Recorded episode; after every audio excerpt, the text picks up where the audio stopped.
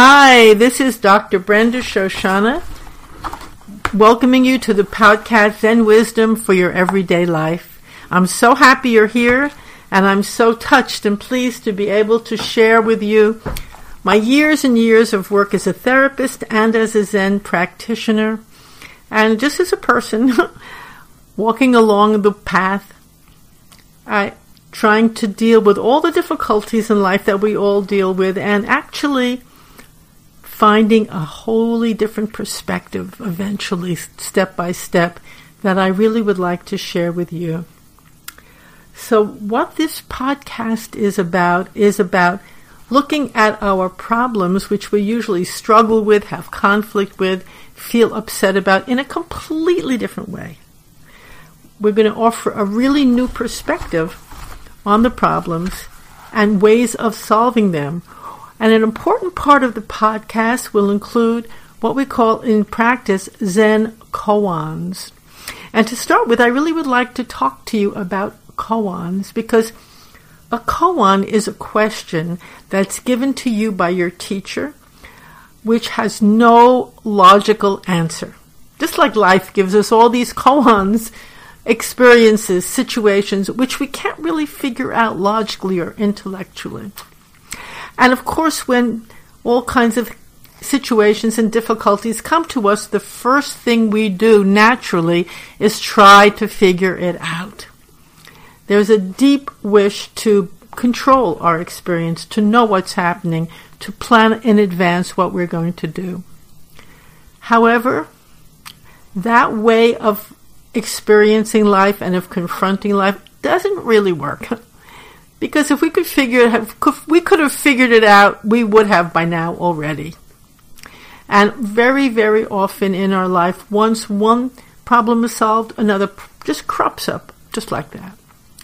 So the Zen koan gives us a whole different approach to problems, completely different approach. For one thing, we stop trying to figure it out. We realize it has no logical or rational answer. Just like many things in life that happen, no logical reason or answer. The koan pushes us, pushes us into a deeper part of our being that has the answers, that knows what's really going on, and that knows just what to do in the moment. That part exists in all of us. That part is called our treasure house. But we cannot access it when we get stuck in the rational thinking mind. So koans force us to answer a question, but not through the rational thinking mind. Now, usually we're so afraid of making a mistake. And here is one wonderful koan from a great teacher, Dogen Zenji, who says, "Life is one continuous mistake." Wow, what does he mean by that? That's quite a statement, isn't it?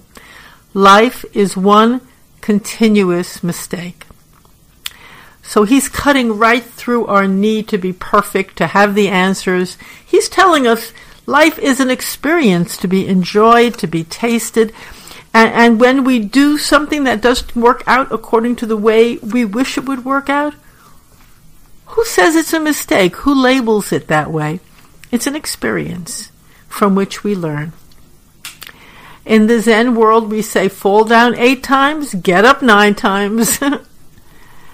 That's a very important koan too. Fall down eight times, get up nine times. It's not the falling down that matters. We have to fall down. We have to be... make so-called mistakes. We have to try different things. That's how we learn. That's how we grow. If you had a little baby and you told them, you cannot fall down, you can't make a mistake, that child would be stuck and stymied. He couldn't move, actually. And many of us, sadly, in our lives, we are stuck and stymied and we cannot move. We're so afraid of making a mistake, of falling down, of being made a fool of. And in the Zen koan, we would say, become more of a fool. It's become more of a fool. Stop trying to be so important and smart and think you know it all.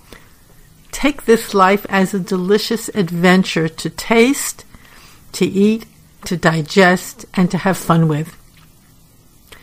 Why call it all a problem? Why label it that way? Who is labeling it a problem rather than a wonderful adventure? You know, you know what I think is so interesting? It came to me. So many people like to go on extreme um, adventures, extreme vacations. They put themselves in very challenging situations on high mountains, or they go, they longing under the sea, or skydiving, or confronting wild animals. They like it. They want it. It's a high. It shows them, teaches them that there's some power they have within themselves, some ability to live in right in the moment. Not thinking about things, but living things. And actually, that is what the koan asks us to do. In a way, it's like an extreme travel adventure. It's also very interesting that these people who go on these extreme adventures, they become very different when they're back in their ordinary everyday, although everyday life is not ordinary, far from it. But when they're back in their everyday life, they're very different. They respond very differently. That's interesting, and it's worth thinking about. Why can't we take that wonderful spirit of adventure and fun every single day? Why have we lost it? What has caused us to lose that? So much of the time we torment ourselves with regrets for actions we've taken or not taken. Our mind naturally goes over and over what has occurred, and our mind punishes us in many, many different ways. It says to us, everybody else is so capable and so wise. We're a fool, we're a failure, we're hopeless. That's what the mind automatically says to everyone, to everyone. And the sad part is that we listen, we believe it, we allow that voice to run and spoil our lives. As we take Zen wisdom into our lives, and it stops that voice, or it pulls the plug on the voice. The voice can talk all it wants, but we know it's a liar. We don't pay attention to it. We pull the plug on it. We pull the plug, which is our faith in it, our belief in it. We're learning about having faith in a different part of ourselves. This whole question of faith is actually a very fascinating question as well. Very, very fascinating question. People have faith in many things to get them through, but somehow to have faith that what you really need is within you, and to know that, to not just have faith in it, but to know it, to walk with it, that's a very powerful, powerful strength that comes to you. And Zen practice and the practice of koans assists in building that strength.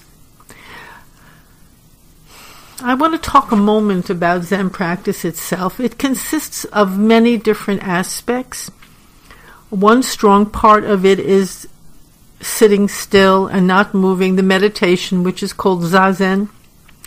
And that I'll do a whole separate podcast on. I'll do a whole separate podcast on that. And if you have questions for me, please let me know. Special topics you would like me to address, I'll be very happy to do so. But to stay with the point of practice. So zazen itself is one strong part of Zen practice. And so is Zen in action, like c- cooking, cleaning, washing your car, taking care of your apartment, how you are with the person that you meet, how you are with your boyfriend, your girlfriend, your partner, your wife, your husband, your child, whomever you interact with. That is also Zen practice. And there is a lot of wisdom which can guide you in another way of being so that the inevitable pain and conflict and confusion really truly melts away. When we see that we have everything we need within ourselves to enjoy, not only confront life, but to enjoy life.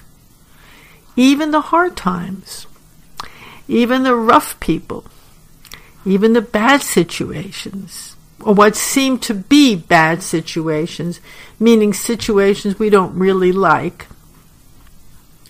And, I, and again, in another podcast, I'll go into that in much more depth. Week by week, I hope to do this once a week, and week by week, I will offer another aspect of Zen wisdom and how you can actually use it in your everyday life. This is the first podcast. It's really an introduction. And over, we're just going to get an oversight of the whole situation here.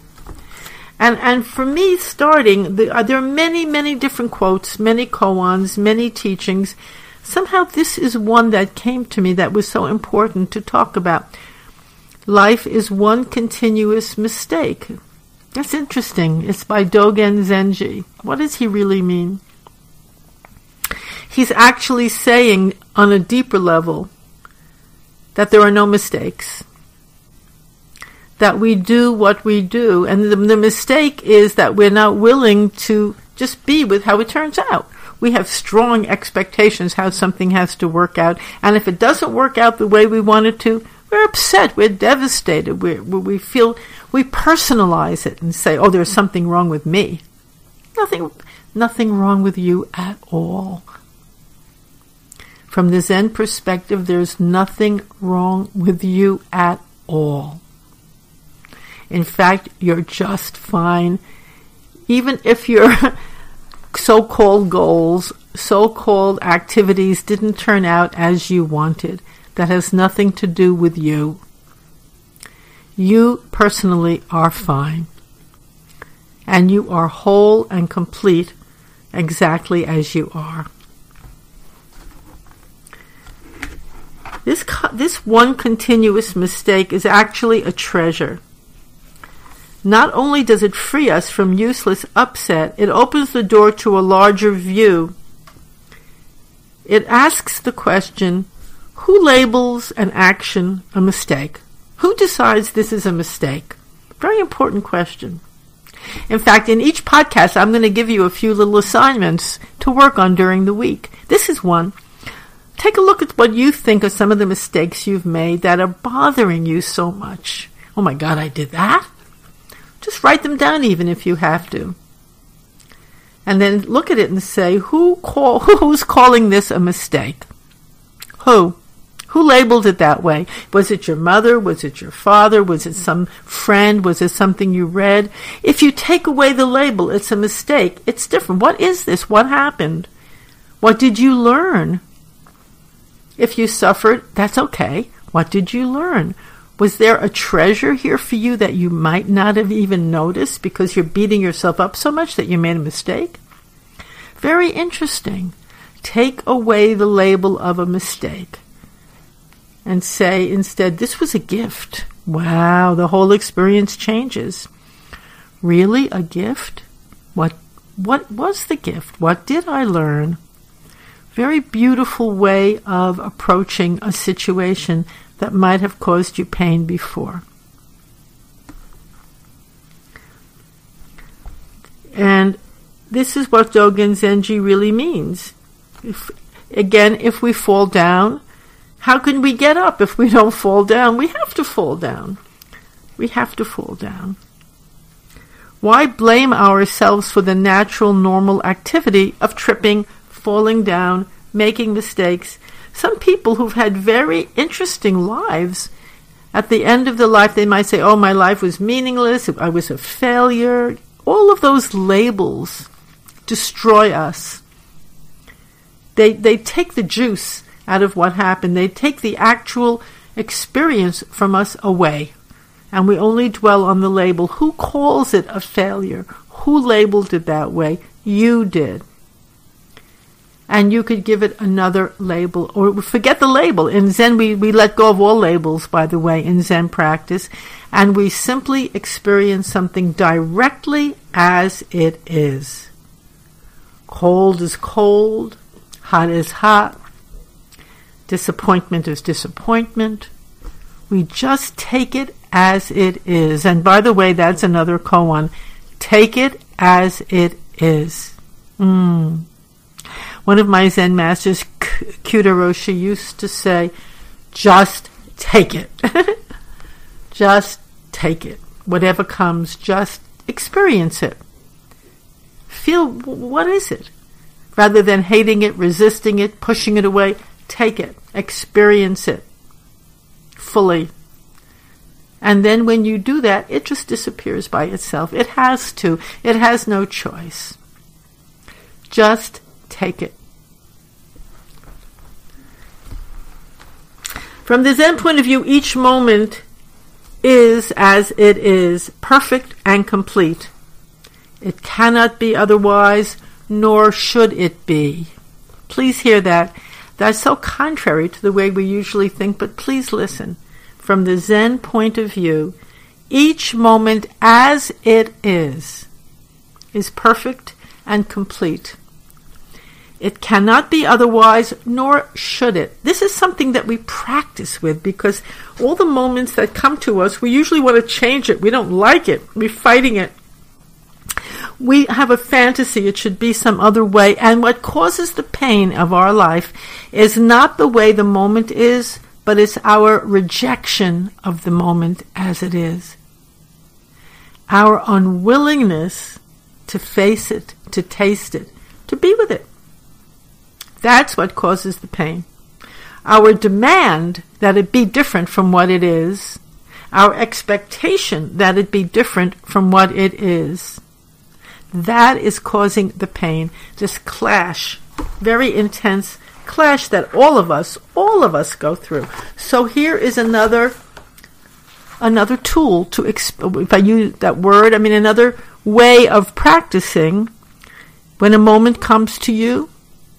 Whether you like it or not, just experience it as it is. It's not saying anything about you. We take everything so personally. Oh my gosh, what does this mean? Just just take it. Just experience it. Just explore it. Just find out what it is in your own experience. And then take a nice deep breath and experience the next moment. We don't do that. We cling to it. We try to figure it out. We blame ourselves for it as if that moment is our fault. So this is a very beautiful way of living and practicing. It frees something inside of you. Just take it. Just experience it. Don't take it personally. It's not personal. Something happened. Maybe someone yelled at you. You didn't like that. Of course not. Nobody likes it. Just breathe. Be with it. Experience it. Allow it. You might even say thank you, just for the moment. And when you respond in that way, everything changes. You might even smile. These experiences that were so hard on you will begin to stop coming, or they'll change. Everything is going to change. That I will guarantee you. So for now, we're going to close up for today, just for a moment. I don't want to overwhelm you, but let me end this lovely podcast with a little quote which says, "No snowflake falls in an inappropriate place." So if you're coming to listen to me today, you're a snowflake. Thank you. I don't mean that in a bad way. It's just in a Zen way. You've come here. Thank you for listening. And whatever comes in your life to you, nothing comes that doesn't belong there. No snowflake falls in an inappropriate place. So just begin to stop fighting with your experience and make friends with it. And I hope I can make friends with you, and I will get to know you. You'll get to know me. Thank you for coming to this, to this podcast, and I will welcome your comments and questions. You can reach me on Right now, you could reach me at topspeaker at yahoo dot com. Next week, I will have a website for you with a board to write on, to write your questions, and we'll we'll begin a discussion and a relationship. Okay, thank you so much for joining us for today, and I hope to see you again next week.